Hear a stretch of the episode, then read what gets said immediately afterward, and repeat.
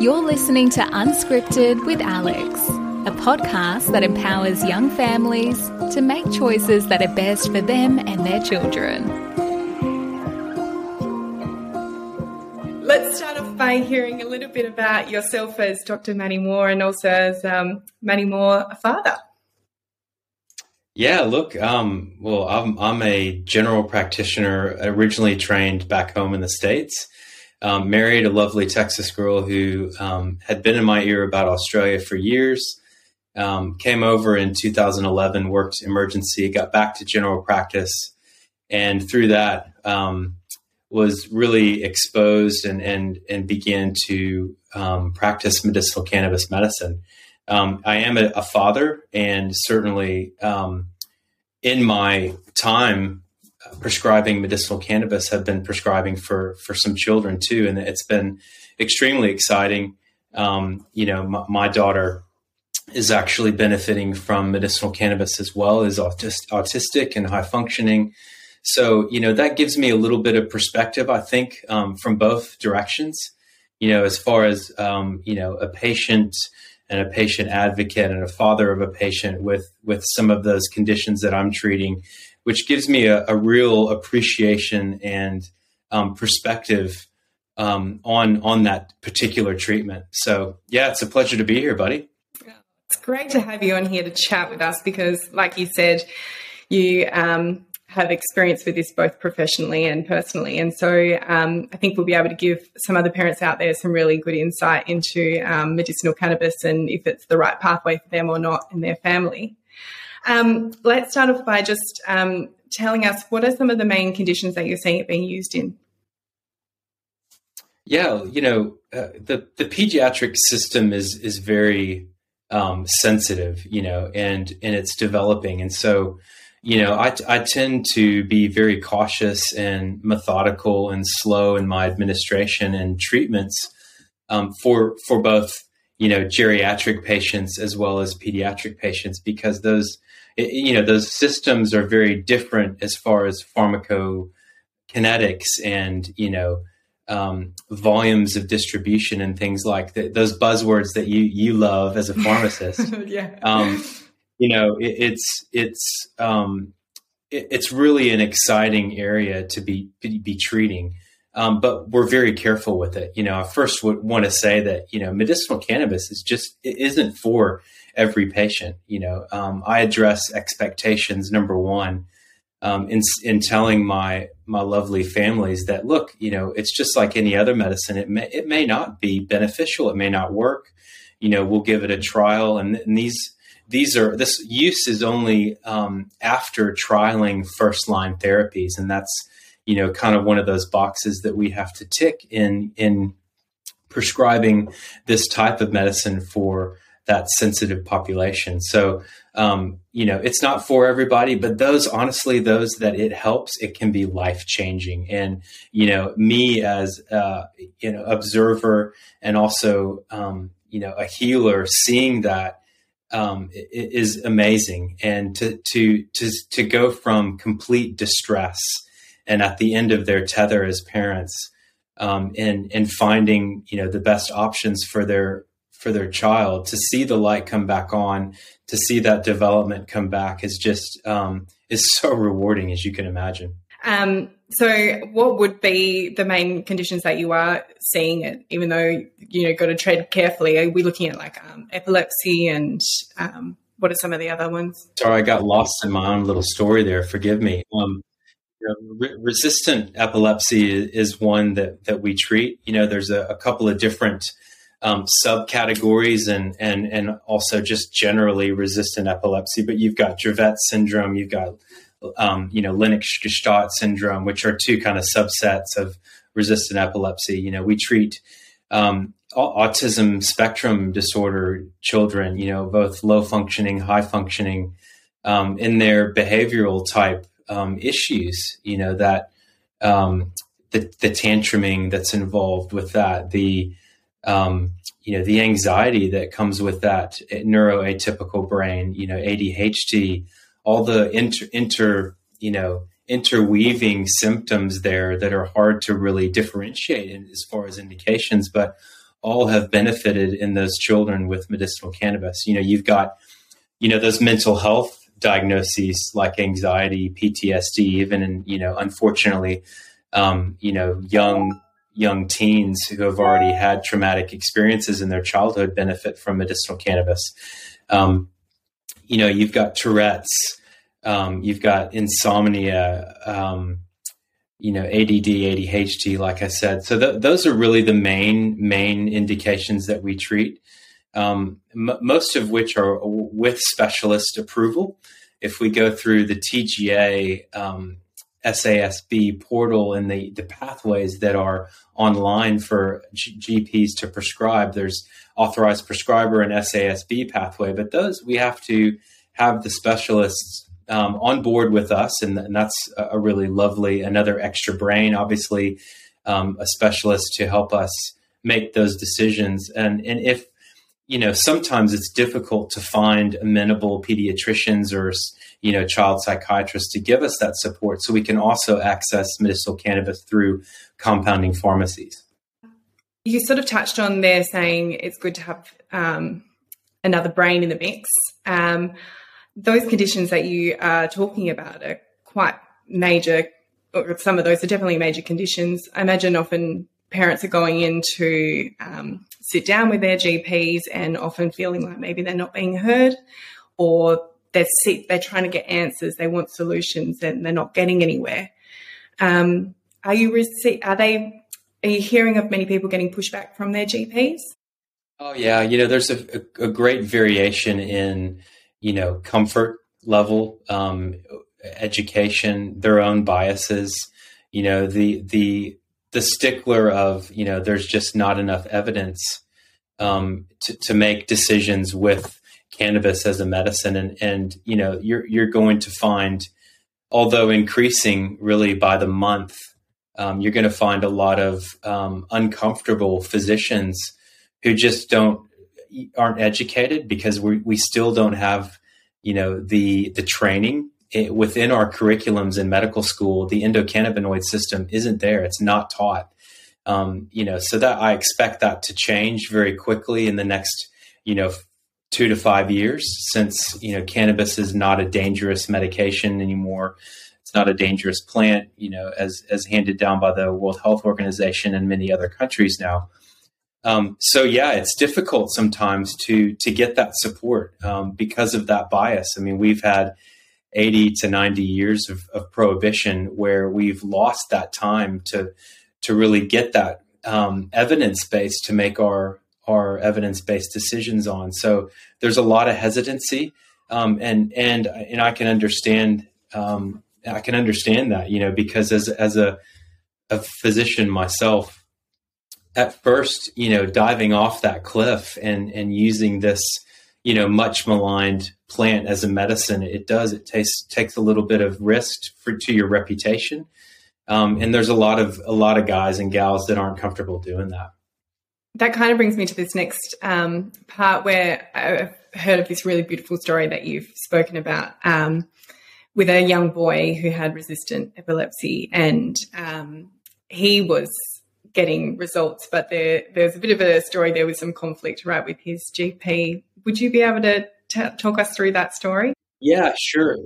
Yeah, the, this this young man um, has has had an incredible results, but you know was really not meeting milestones. Was not was you know aphasic, not not really talking, um, and was really way way behind. And and I think that their family had sourced um, some oil over in the states and in and in Canada um, that they had imported for I believe a year or two and had wonderful results. But then, you know, that supply with, um, you know, what happened with the world over the last few years um, dried up. And so they came to me wanting, you know, some help to try to find, you know, that same ratio of oil that helped. And that's, that ratio is, is, you know, the, the famous Charlotte's Web um, mixture of, of one in 20 cannabinoid oil um, for those resistant epilepsy cases and a lot of data that supported it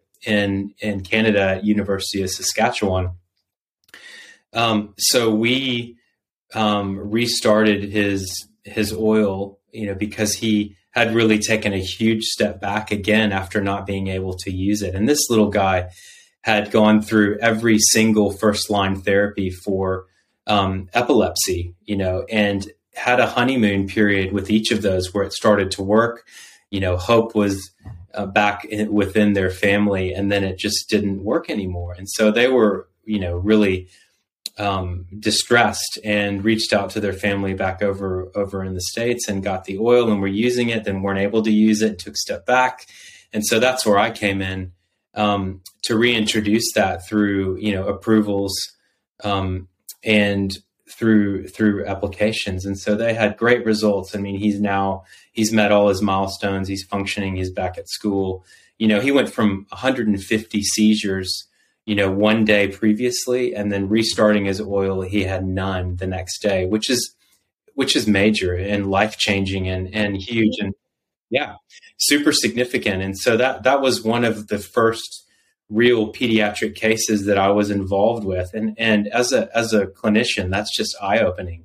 You know, when you are used to prescribing and and um, you know co-prescribing those medicines along with the specialists, and they typically work. They'd gone through every single one, none of them worked, and then here comes you know the much maligned cannabis, and it it absolutely was life changing. So, you know that was that was really um, really the straw that broke the camel's back for me as far as being confident in in my prescribing for children. And so you know i'm certainly not cavalier um, but i felt like um, that gave me a lot of confidence in order to prescribe for that particular indication. And then over the years it's you know it's compounded even more with more and more indications that that we're prescribing for which is really great to kind of go back a little bit on what you said before with um, there's been such a long period um, where of prohibition where we've not been able to have any, we've not been able to collect any data and evidence, and this has been a perfect case for you to sort of see, oh, this, you know, that this could really work. Maybe this is really something. Where are we at now with um, research and evidence and um, like moving forward? Are we are we gathering more? Are we finding more GPs are starting to get on board a little bit, or Where's the research at? Yeah, on a month to month basis, you're getting more and more GPs prescribing. You're getting more and more specialists, uh, pediatric, um, you know, subspecialties who are who are also doing so. Pain specialists. So you know, the word's getting out. The positive results. You know, word of mouth. Um, more and more people that are getting positive results. That really matters. And so the way the TGA is doing things, I think, is is is really by the book and and uh, we got to commend them on doing that um, in a really organized fashion. So as far as the research that's going on, Australia is really doing a whole lot, um, and uh, we have got cases all around um, the country in, in, different research studies and indications that are being done currently. So we're we're starting to compile that um, over the last you know five years. Certainly you've you've seen an exponential growth in research with you know cannabinoids. Yeah that's great to finally be moving moving forward. But it does take time doesn't it to collect evidence? It does. Absolutely. And people want to see evidence based um, treatment. And um, so that that's good that we're moving forward um, you had mentioned with charlotte's web um, about a ratio there so i just wanted to see if we can talk a little bit about um, the thc component because i know that might be um, a component that people are you hear a bit about of it being the one that might affect um, or cause drowsiness and you know X Y Z. Can you explain a little bit about what THC is and um, how it is used in pediatric medications? Yeah, no worries. Well, you know the cannabis plant is complex, and there's a lot of of compounds within that are therapeutic. That's why we use it as a whole plant medicine. You know, you, you hear about CBD and THC; those are our majority cannabinoids um, but there's many others. There's hundreds of minor cannabinoids. There's terpenes, which give it its flavor and its smell.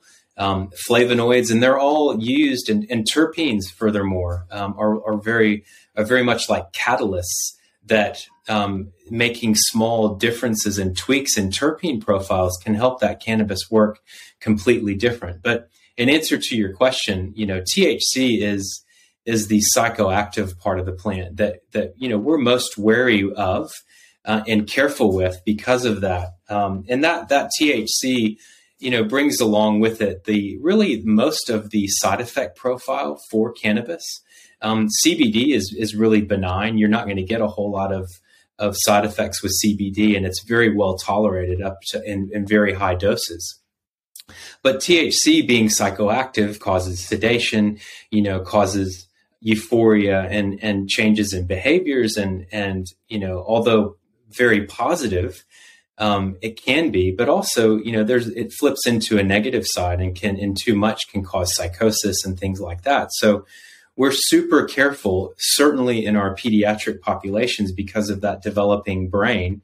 Um, we don't want to stunt growth. We don't want to cause any, you know, toxicity. So, um, you know, we we're very careful in in starting THC in our in our young ones. But THC has a real beneficial profile at certain doses. And what, one of those conditions that we treat with a little bit of THC because of um, of its help is resistant epilepsy. And they found that in those you know studies, although small studies, but they they did um, multiple studies at in Canada, U.S. Uh, at the University of Saskatchewan um, that showed that the most beneficial ratio was 1 to 20. And what that means is there's one milligram of THC per milliliter in an oil and 20 milligrams of CBD per milliliter in that oil. So that was the most beneficial. That was titrated up slowly um, to effect. And you know what was seen is you know you've got your your safe dose ranges of, of cannabidiol, which is CBD, and that's really around one milligram per kilogram a day. That's your low dose. Your your medium range would be one to ten, and then your high dosage range would, would be ten to fifty milligrams per kilogram a day. And THC is is a little bit different. Those doses are much lower, and so we're very careful in increasing and titrating those up. It is used. Um, it's nothing to be afraid of but we're just careful and very methodical about using them. We don't use them in, in, in high doses, and we're certainly really careful. I suppose it goes with any medications in pediatrics. We're always very careful with dosing, whether it's an antibiotic or um, a pain medication or um, medicinal cannabis. Um, you had mentioned that um, with the dosing, you're careful around um, making sure it's not going to do anything that might, um, I think you said, stunt growth. is there anything else that might um, be of concern? Like, if could it affect their learning abilities or um, schooling or anything like that? Well, not we don't have the long term data to be honest, but what we've seen so far, um, that there isn't any long term, you know, cognitive decline. Um, you know, but but but quite honestly, we don't have those large patient sample sizes. You know, double blind placebo controlled where they're done head to head with other other medications blinded um, so to be honest we don't really have that that mm-hmm. data mm-hmm. so we're super careful yeah. um, you know to not exceed and and really take it very slowly and and once you know once a patient gets symptom relief that's where we stop we don't obviously exceed that um, for any reason because you know number one you don't need to and two it can be expensive for families why you said expensive, um, just remind me there was one um, company that um, gives rebates for it. It was one insurance company. Is it still just one, or is there more now? There's, there's, there's. I think there's more, more now, and, and every, you know, I think that competition um, for those insurers um, to get those rebates has has dropped. Um, you know that unavailable, unavailability of them to get rebates. I think there are more and more um, insurance companies, but I believe it was UIC was one of the the major ones. Um, but there, the, what I would encourage your your followers to do is is check with their insurance companies and see, and if they get any um, pushback initially, talk to their their boss or their manager, because quite quite honestly, sometimes they push back on rebates when actually they can give them. So um, yeah, I'm happy to to send your followers to a website um, that has those um, insurance companies with rebates. We can talk about that later. I can give you a link. Yeah, that would be fantastic. Definitely. there's a website called Honahlee.com um, here in Australia, which is um, a really a medicinal cannabis educational website. And one of their um, pages that they have are a list of those companies that do give rebates. So I'm happy to give that to you. And we'll definitely add that into um, the show notes so that people can um, suss that out because obviously um, finance and um, is a big one. Yeah, you, you, you, can't skate around that issue. It's super, super expensive, and you know you got to be cognizant of that for sure. It's only natural to be apprehensive when you start any kind of medication um, any new treatment or anything like that, especially if you're doing it with um, when your children are starting new medications. Is there anything um, important that parents should be aware of or prepared with prior to their child starting the medication? For like, is it better to do it um, over a weekend or in school holidays, or um, is this just anything that would better prepare them? Yeah, look, you know, I get a lot of questions as far as do, do I need to stop the medications that we're currently on? You know, we, we don't typically, uh, during that titration or that increase slowly of the amount of medication and frequency, um, we, we don't typically withdraw the other first line therapies. Um, and I don't encourage them actually to, if they're um, somewhat stable on them without, you know, being number one, being very careful with some management from myself or their specialist. Um, but you know the the the medicines um, are are can be you know very scary for patients. So addressing those expectations, you know how long that it, that it might take, that it may not be helpful, um, but it, but advice on on uh, titration is really just to start extremely low I typically give my patients um, a titration schedule, meaning it's a kind of a visual representation of of over a three week period. You know, whether they do it morning, afternoon, and evening, um, the actual amounts of doses and and how frequently they need to do that for those particular indications. So it can be a more of a gradual process. It's not like doing some massive change straight up. No, very, very, very gentle, very gentle changes. Um, if a parent is um, fearful of chatting with their GP or they're um, worried about there being any conflict, um, what advice do you have for them if they want to approach this pathway with their GP? Um, do you work collaboratively with other people or? Yeah, absolutely. And I'm, I'm always happy to correspond with anybody about this. And, you know, keeping a good open line of communication is always number one, being honest um, you know, there's nothing to be afraid of about bringing bringing cannabis up as a medicine with with their GP or their specialist because it, it is actually a, a medicine that they can access now. So, um, and the only way that we're going to break stigma and really um, combat the biases that that have come along with cannabis over the last 90 years is, is actually having a dialogue about it. You know, being open, educating yourself enough, and if you're you're GP or specialist isn't aware of those types of things, you know, having a di- an open dialogue, talking about it, and you know, flicking them websites that you've read or, or papers, and um, and asking me to get in touch with them, I suppose, because um, I'm happy to do that. And so, if someone is keen to get started in the process with you, um, how do they go about that? Yeah, look, we we always encourage them to to ask for referral. That way, that I have you know, um, a, an open line of communication with their general practitioner or specialist so that, you know, things are open. Um, you know, we don't want to, um, we, we don't want them to feel like, you know, we're going behind their backs at all. Um, but if they can't get someone to get them a referral, that's not a game changer, you know, because what, what we do at our first consultation is really take the time, spend the time to, you know, hear about their history, you know, um, tweak out what medications that they've tried, you know, if there's been any issues, previous psychosis, you know, things like that, contraindications. Um, and we, we can basically get all that we need um, out of that initial interview. And if we can't, we'll touch base with their, their, um, their teams. So basically, they can contact me through my website. Um, they can find me on Instagram at, at Dr. Matty Moore. Um, my my uh, clinic is Mode Healthcare. And, you know, I've got a website, mattmooremd.com, and, and then my clinic website is modehealthcare.com.au. And I'll pop all the links so it's hard for parents, especially if you're sleep deprived, to remember all that information. and listening to my my accent, people people may not get it. and also, you're available to do um, a virtual consult as well, correct? Yeah, absolutely. I mean, we we always encourage face to face. That's great, um, but it's not again not a game changer. We we do video link chats. We do telehealth.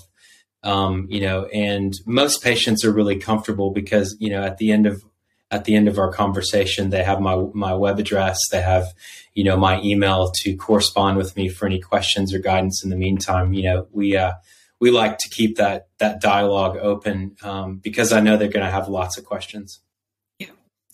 Oh, thank you so much for taking the time to chat with me today. And um, that gives us a pretty good overview of uh, medicinal cannabis in pediatrics. So I hope that we will have a few follow up podcasts where we can take a deep dive into some of those other conditions and maybe look at a few case studies or um, a bit more condition specific information.